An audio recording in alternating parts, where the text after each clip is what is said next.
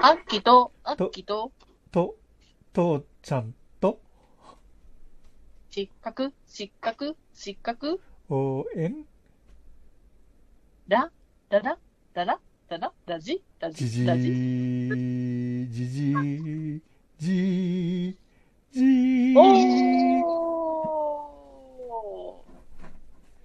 ーなんかタイトルコールを遊んじゃうっていいのかない いんじゃないだって、ジングルとか作ってないんだからさ。そうだねうんでさ、えっと、うん昨日さ、うんその専門家に見せてっていうので、措置入院とか保護入院とかの話、まあ、できるからねって話したじゃんか。うんうんうんうんで、やっぱやばいと思ったら入院とかってあるんだけど、制度としてね、うんちょっと紹介しようと思うの。うんうんで、一つは、精神ふ保健福祉法による医療保護入院。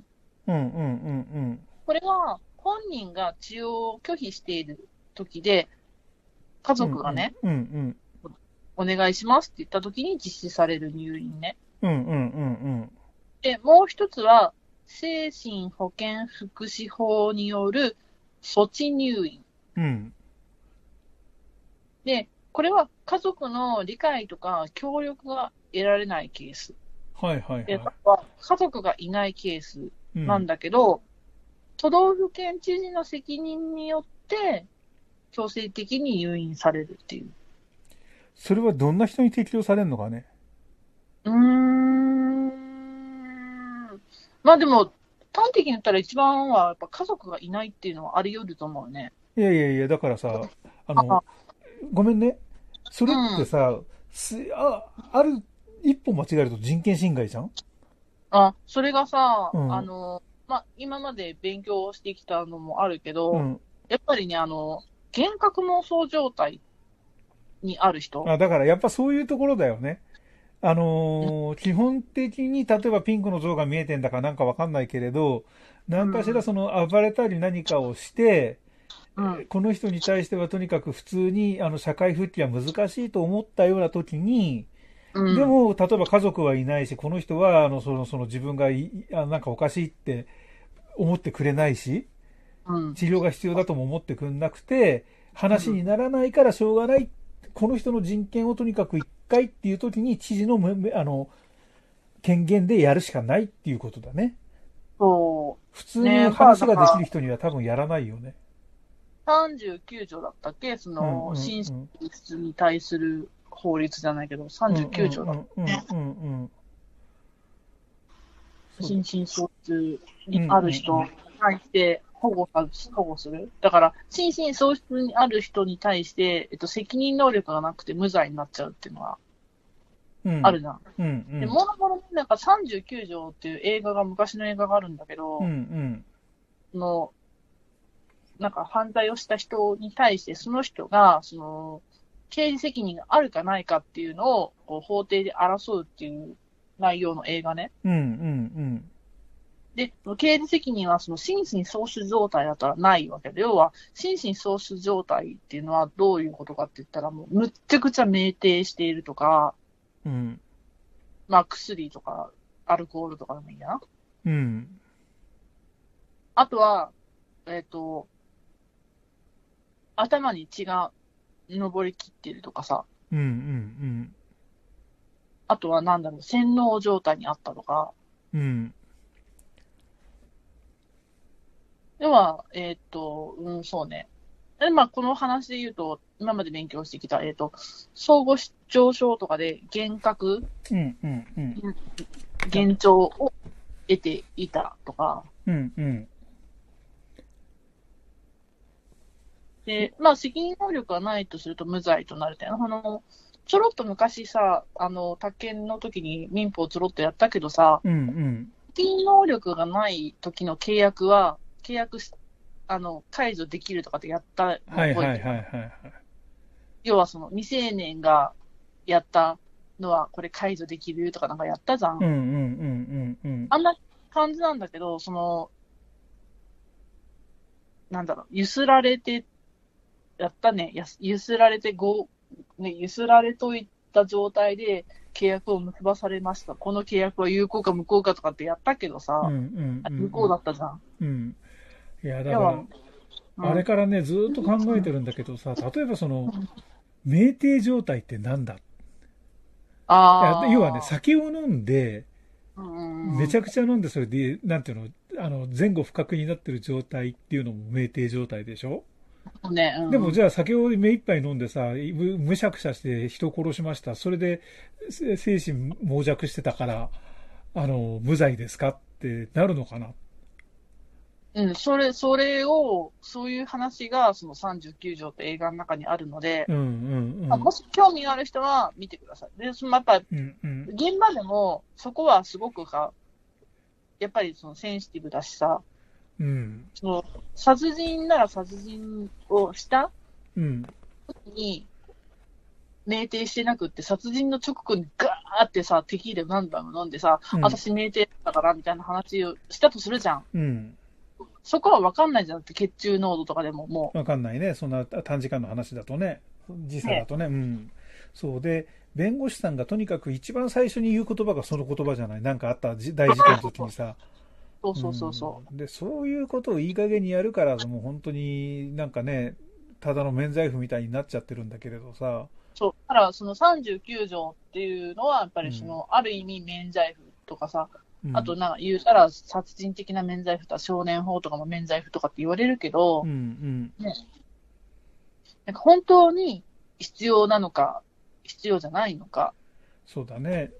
あねの、いや、本当に本当に本当にそういう風な人っていうのはさ、うんあの、なんていうのかな、精神的に傍弱してましたっていう人っていうのはさ、基本的にだからそこから何年もその病院の中に、あのもうから出てこれないくらいに、んなんか弱ってた。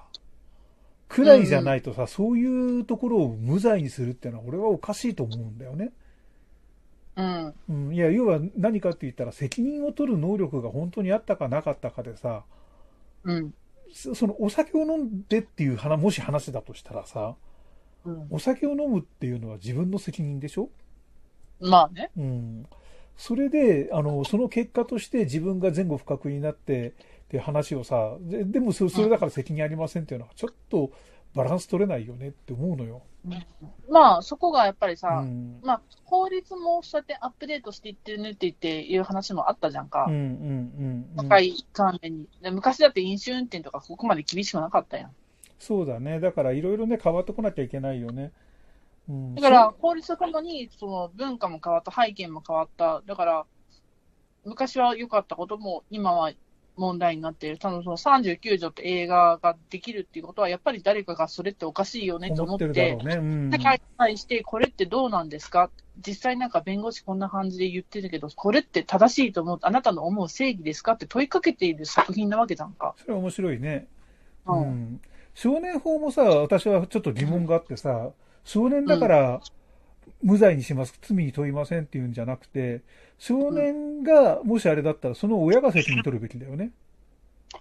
だから、あれだよね、ほら、うん契約においての少年の未成年、未成年の扱いっていうのはうんうんうん親が責任取れた。うん。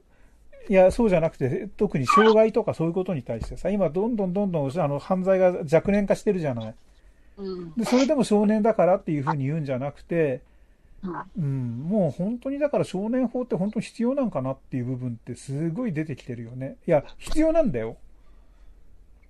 必要なんだけれど、だから少年の権利ばっかりが、あの、主張されて、義務っていうのがどんどんないがしろにされちゃってる。まあもう今の話、あの、本題と全然違うから、これはもうここでやめるけどさ。すごい義務になることだね。うん。うん。まあ、そうやって、あの、いろんな人が、そうやって疑問に思いながうら、んこれってどうなんだろう、現状と合ってるんだろうかっていうのうをん考えて、こう、世の中に問いかけてる作品を作ってるわけじゃん。そう、だから今がまたそれも過渡期なんだね。うん。うん。あれじゃないあの、ほら、ケーキの切れない非行少年たちとかってすごいベストセラーとかだったじゃんうんうんうんうん。本やっぱ少年法とはとかっていうのを根本に問いかけてる作品ではあるじゃんか。そうだね。うん。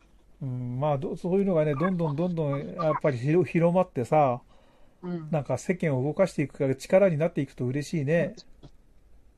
まあ、そうどっいうちのの方を、向であれね。そう、そういうのがあるんだよっていうね。うん。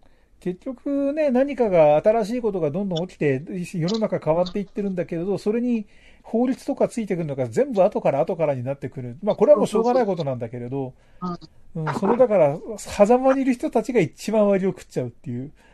うん後かまらあね、ねそこに来る人は、え、なんでそんなことないのといつの時代も思って。うん。いつの時代も今が過渡期っていう感じじゃないかな。まあそうだと思う、そうだと思う。だから新しいことはどんどんどんどん出てくるし、だから常に時代は変化してるからね。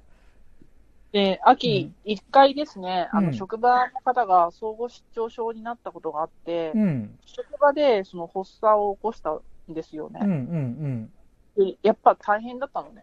ああ。手がつけれないという意味で。うんうん慌てて、その家族に連絡して、で、まあ、危険なものを、こう、取り除いてっていう措置はしたんだけど、うん。うん。本人がもう幻、幻覚、幻聴状態にあるからさ、それってなんか近づくの怖いね。もう、まあ、そう、それがあったから私勉強しようと思ったんだけど、ああ。うん。そっか。一回それを見てるから、うんやっぱり、、うんうんあの、最終的にこういう、ね、まあ、まだ法律っていうとしてどうかなっていう部分もあるっていうかもしれないけど、こういう措置があるんだよって知っておくことっていうのは、セーフラインそうだね。うんうんとしうん。て必要だったんだなっていうふうに私は思ってるの。そうだね。いや、特にここら辺のやつって本当にさ、知っといて損はないことばっかりだからね。ね、あの、使うことはないにししても、知うっん。といて損はない知識っていう感じかな。そうだね。今だから本当うん救急救命とかも含めて全部そうだね。そうだね。う。うんん。まあ、そうやって勉強していきましょう。はい、ということです。